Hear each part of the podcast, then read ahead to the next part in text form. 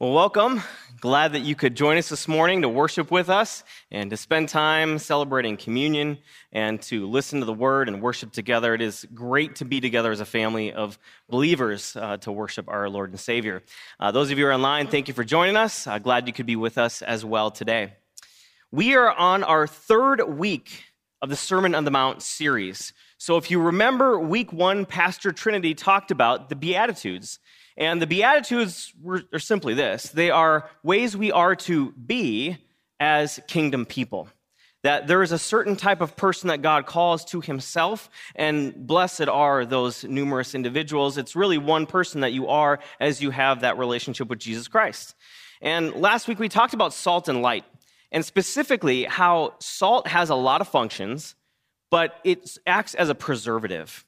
And so when we are in the world, as followers of Jesus Christ, we have an opportunity to preserve the world and to introduce the world to Christ through the light of our life.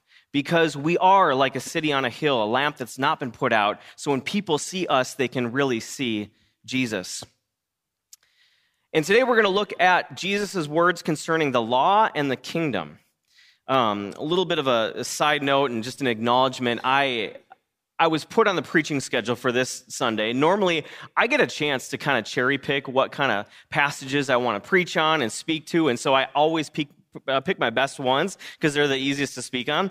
Um, and so when I got put right into the middle of this series, I'm like, okay, what passages I'm speaking on? And right in the middle of the Sermon on the Mount, and, and this was a challenging one. This is one that I spent a lot of time studying for more than I normally do because of the complexity of the passage, but I am convinced that God has something in here for us today to really unwrap and unpack what it looks like to follow Christ. And this sermon, especially, will give you some understanding as we go into the rest of our series. It really will help bring some insight to what we're going to look at. So I will go verse by verse, and we're going to look at Matthew chapter 5. Um, but before we begin, would you pray with me and for me as we start this time? God, humbly I come before you, and I just recognize that your word is only understood by you. That any insight we have as people has been given to us by the Holy Spirit. And so, Lord, may it be your words, not mine, that are communicated this morning. May I do justice to how you want us to understand this text. And may your Holy Spirit bring us eyes to see what it is that you would have us see and the courage to live it out as you would have us live. I pray these things in Jesus' name. Amen. So you can open up to Matthew chapter 5, and I'm going to camp out here, uh, starting at verse 17, uh, for the entire sermon. We're going to look at this verse by verse because there's some really interesting stuff that's going on. But aside from the words that Jesus said, I want to point something out, something that's happening here. You see, Jesus is giving a sermon on the Mount. Why is that significant? Because approximately 1500 years before this sermon, God came down on Mount Sinai in, in a form of a cloud and spoke from his mouth to his people 1500 years prior. The people were so terrified that this happened. It's in Exodus uh, chapter 19 and 20, if you want to go look it up. They were so terrified that this happened, they said, We never want to hear from God again directly. We want somebody to go to God and then come tell us what God said. we all know how that worked out because while Moses was doing that, they built a golden calf and started worshiping the golden calf. Didn't work out so great for them. Well, for the next 1100 years, God sent prophets to the people to communicate his words to them. And so these prophets would go amongst the people and say, Here's what God says. Sometimes it was good news, sometimes not so much. But the people had to listen to God through the prophet, not God himself. And then there was 400 years before Jesus came. During that time, nothing was said from God. It was quiet. You could hear a pin drop. That there were no prophets proclaiming God's word, a new word that was coming to the people. There was, there was nothing that God had said to them. And then we get to this moment where on a mount, God Himself, as Jesus Christ, is speaking to His people directly once again. And that's the, the format and that's the context for the Sermon on the Mount. So let's look at Matthew chapter 5, starting with verse 17. Do not think that I have come to abolish the law or the prophets. I have not come to abolish them, but to fulfill them. For truly I tell you, until heaven and earth disappear, not the smallest letter, nor the least stroke of a pen will by any means disappear from the law until everything is accomplished. Therefore, anyone who sets aside one of the least of these commandments and teaches others accordingly will be called least in the kingdom of heaven. But whoever practices and teaches these commands will be given will be called great in the kingdom of heaven. For I tell you that unless your righteousness surpasses that of the Pharisees and the teachers of the law, you will certainly not enter the kingdom of heaven. I want to point something out about Bible study. Uh, this is something that I learned a while back that's always helped me to understand things. And, and you'll get this because you do this all the time in the English language. You just don't really apply it to Scripture. Typically, it's not our habit. Um, starting with this so, when, when, my, when my kids were, were young, we had in our front yard, like one way dead end street, and all of a sudden, this massive bus rolls into our neighborhood. And this bus was like parked directly in front of our house. And while this bus was parked there, my kids came right up to the window and they were just like, What is that? And being, you know, very blunt and straight to the point dad, I, I looked at the bus and I read the words on the side party bus. and my kids were like, their eyes got really big. Party? my wife, as the kids were growing up, they threw she threw all these parties, birthday parties for them. I mean, she did a elaborate uh, decorations and fun games. And so when my kids saw the word party, they thought, amazing birthday party. when you read the Bible, the first word or first meaning that comes into your mind when you see a word isn't always what that word means because there's a range of meaning, right? So my kids saw the bus and they thought birthday party, where we know party can mean other things. Uh, it, it, could mean anything from, you know, when I was in high school, there was like the athletic crowd, and then there was the, uh, the, the, really smart crowd, and then there were the party people, right? So it could be a group of people. Um, it could be a birthday celebration, like I explained before. It could also be, when you show up to a restaurant, the group that you're with. Pastor Dave, party of four. And all kinds of range of meanings. And so my kids thought birthday party when I knew this was not that kind of party because I knew that somebody was getting married down the street and this was a bachelor party and was not going to be what they thought that it was going to be. So I did not let them run out of the house to go join the party. Understandably so. So when Jesus says the words law or the prophets, what does he mean? What does he mean by that? Well, very bluntly, here's what he means. The law is the first five books of the Old Testament Genesis, Exodus, Leviticus, Numbers, and Deuteronomy. And the prophets are the 34 remaining books before we get to the New Testament. So the law and the prophets, Jesus is speaking about the Old Testament. He's about to give understanding to the Old Testament. Uh, people a- often ask me as a pastor, well, what's the best commentary on the New Testament? Because it can be complex at times. You read through Leviticus and you'll be like, the sacrifice of this and this law and that thing, and it's just like overwhelming. The best commentary on the Old Testament is the New Testament. And not only that, but we have Jesus who's going to give us insight into the text itself. And when God tells us how to understand the Bible, we better pay attention because he's right. And that's what Jesus is doing here. He's going to tell us what the law and the prophets and how he came to fulfill them and what that means. So, verse 17 Do not think that I have come to abolish the law and the prophets. I have not come to abolish them, but to fulfill them. Jesus is making a very distinct statement of purpose here. He is making a statement that he came, Jesus came, to fulfill the law and the prophets.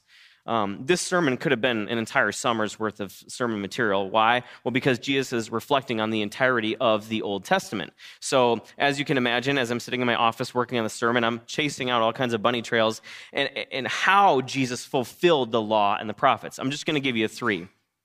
The first way that he did it was the moral law. There were hundreds of laws that were established uh, in and among the Jewish people because of their need to be holy and be like God's people. So there were, there were 613 to be exact. And of these moral laws, Jesus did all of them. He didn't fail at a single one. So even before this happens, he's in the desert, right? And while he's in the desert, he's tempted, Matthew chapter 4. And he's being tempted, and Satan's saying, Well, do these things. And, and Jesus is quoting scripture and, and really fending off the attacks of Satan, who was right in front of him in this moment. And he did not give in to temptation. Unlike Israel, who wandered the desert and did give in to temptation. There's a powerful message being stated here, right? Israel wandered the desert, then went to Mount Sinai, and they got the Ten Commandments. Jesus went in the desert. He was tempted. He did not sin. He came, and now he is giving a clarification on the Ten Commandments. It's beautiful signaling that's going on here in the text that God is giving to his people. And, and all of these people sitting in the, below the mount listening to Jesus would have understood because this was close to their time. They knew the stories, they knew the Old Testament, and they knew what was going on. But Jesus came to fulfill the laws, he also came to fulfill the sacrificial system. Uh, in the Levitical priesthood, there were sacrifices that needed to be made for the people, for on behalf of their sin, on behalf of the priest's sin. And so, once a year, there were certain animals that were slain in certain ways, and things were done in a specific manner. All of those things, Jesus met the full requirements of a sacrifice with his life.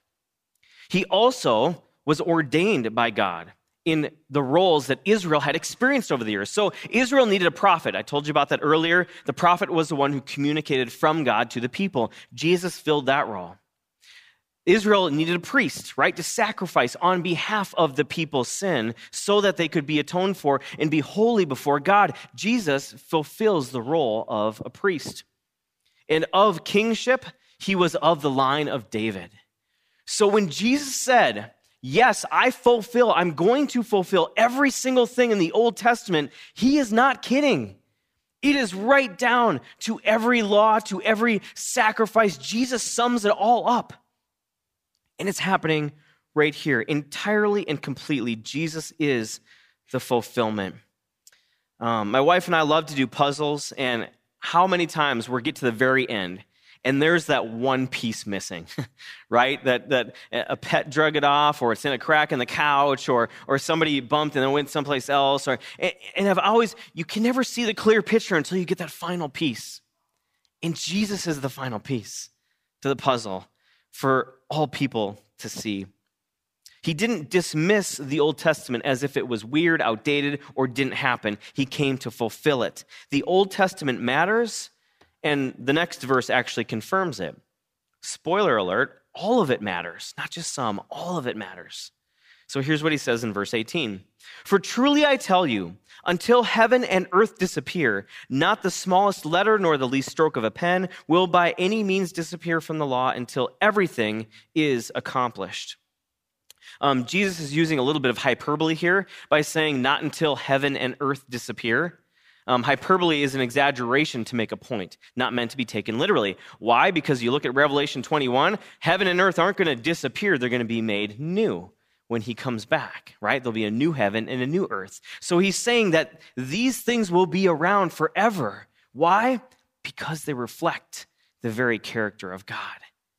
Even though they're represented differently after Christ, before him all of the sacrifices that were necessary for the people to be holy before God. Give us indication, give us theology, the study of God, that give us an indication of the nature and person of who he is. So all of the Old Testament speaks down. What is the smallest letter? Well, the smallest letter here in Hebrew, which would be referred to as the yod, which would be like our apostrophe. It'd be like our apostrophe. So the smallest letter would be like an apostrophe that they would see. The least stroke, well, what would the least stroke be? It would be like the dot on the top of a lowercase i. All of the strokes, all of the dots, all the every way a sentence is formed in the Old Testament, all of it matters.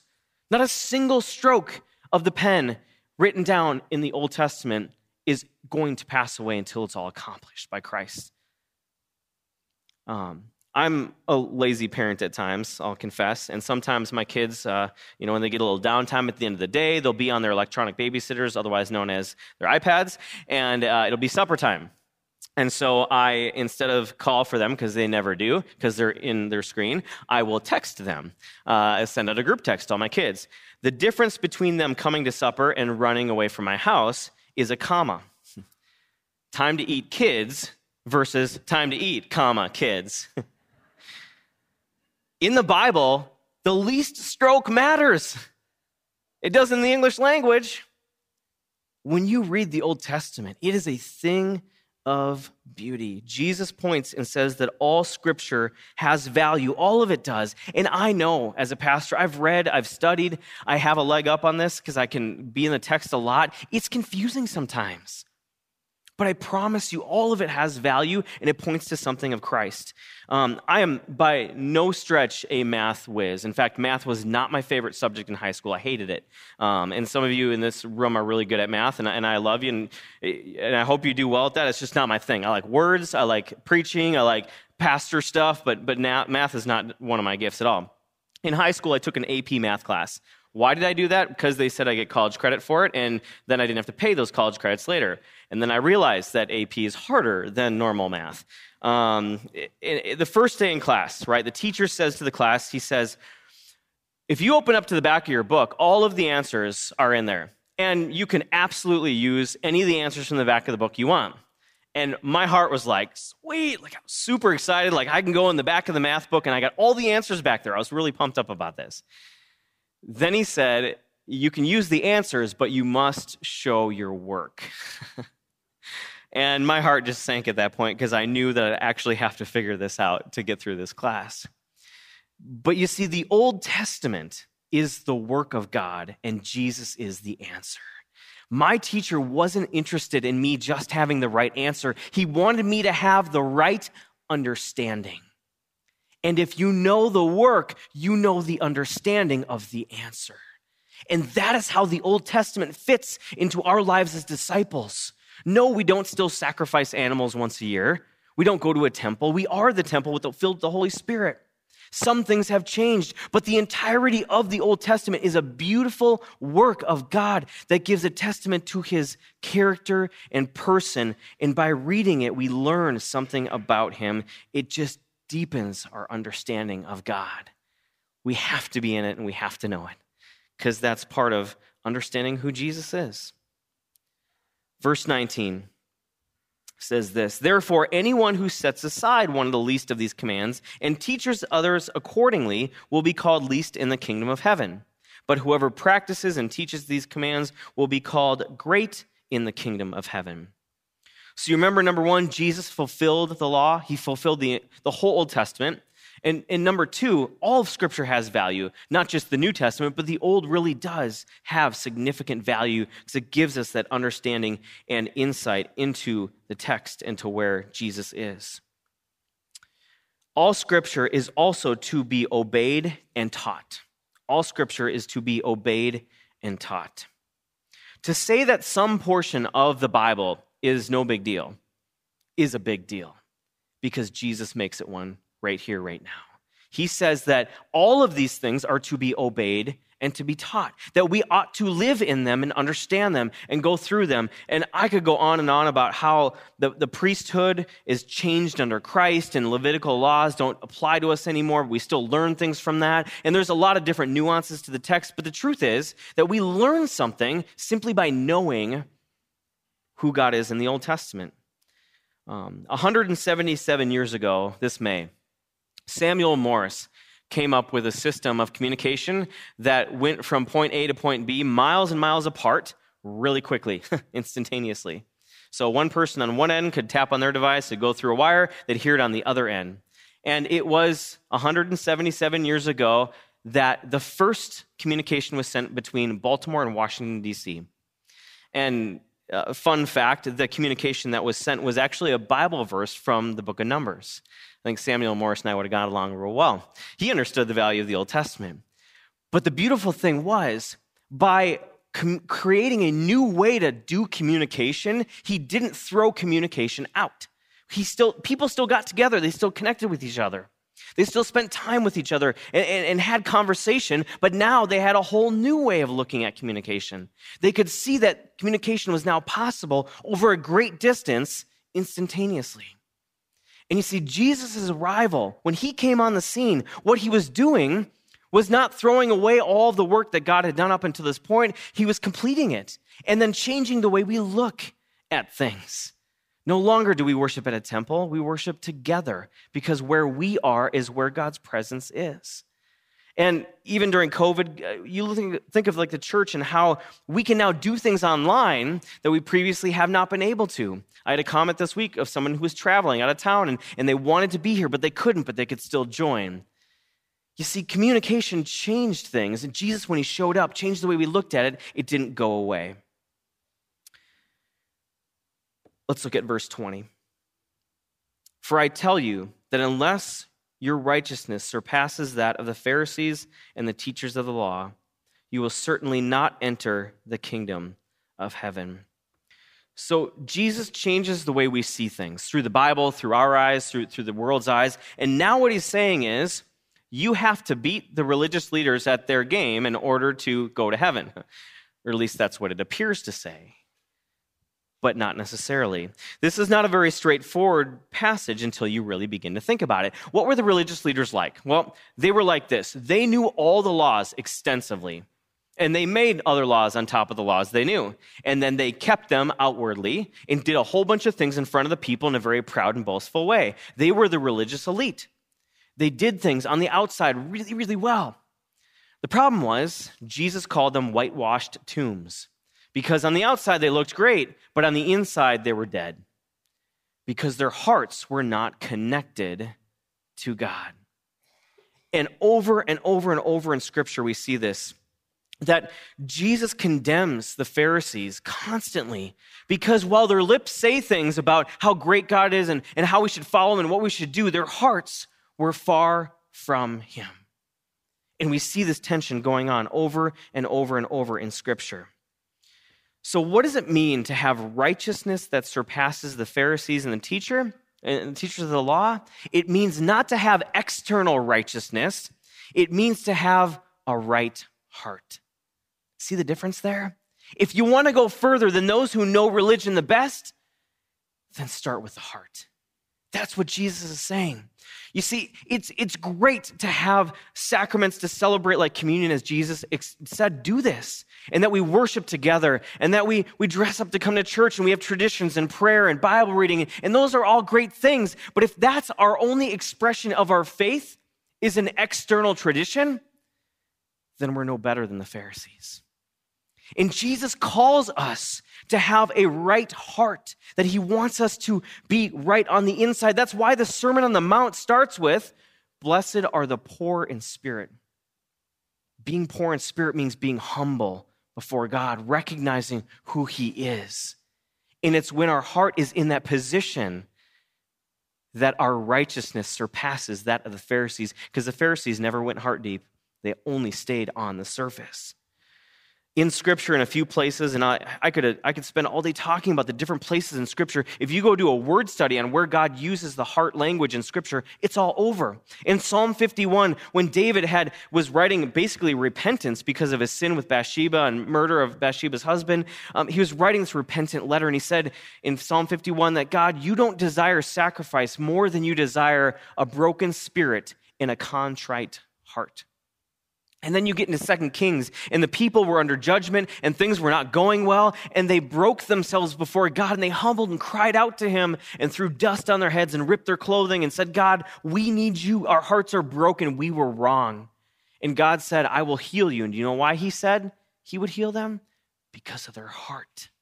And then you get into the book of Joel, the minor prophets, and this is where uh, the people were not walking with God they had been exiled. And, and in Joel, the people were doing the right actions on the outside to try to get God to heal them and restore them.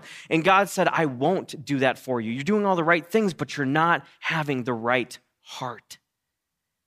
God wants us to have a right heart. Romans 10 9 and 10 says this. If you declare with your mouth Jesus is Lord and believe in your heart that God raised him from the dead, you will be, be saved. For it is with your heart that you believe and are justified, and with your mouth that you profess and you are saved. I'll tell you what's not said here. It's not with our church attendance we're justified. It's not with our the length of time we're a Christian that we're justified or how much we pray or how many times you've read the Bible or how well you understand the Bible. Those things don't justify us. What justifies us is our heart. And that is how we take our faith to the next level. And that's what Jesus is saying here. Right living begins with a right heart. Right living begins with a right heart. And, and I want to set you up for this. The next several weeks, the Sermon on the Mount, Jesus is going to take the words from the Ten Commandments and raise the bar almost to an unreachable level where you're like, how do I do that? And Pastor Trinity and some of our other pastors will explain these passages, but I want you to go in it not discouraged that I can't do this. I want you to go into the text when it's preached from up front here, and I want you to look at it and understand that it's with a heart filled with the presence of Jesus Christ through the Holy Spirit that you and I can live rightly. Because outside of a relationship with Him, there's no way we can do that. That we need Him in our life in order to do what He has called us to do. The words of Christ are not unattainable because in Christ we can live with a right heart and right action. And that is good news. Would you bow with me as we pray? Heavenly Father, I thank you for every opportunity that you give us to have a humble heart. And Lord, there are so many times in, in my life and in the lives of other people where, God, we have we've sinned and we've messed up. And uh, Lord, you don't need more attendance from us at church or more Bible reading. God, you want our hearts. Lord, while all those things are good, may you capture our hearts and let our behavior follow from that. Lord, we trust that when your word says we're justified if we believe in our hearts, that we would stand on that truth and the promises of God. May you convict us with your Holy Spirit and lead us into salvation through the discipleship of our heart. In Jesus' name, amen.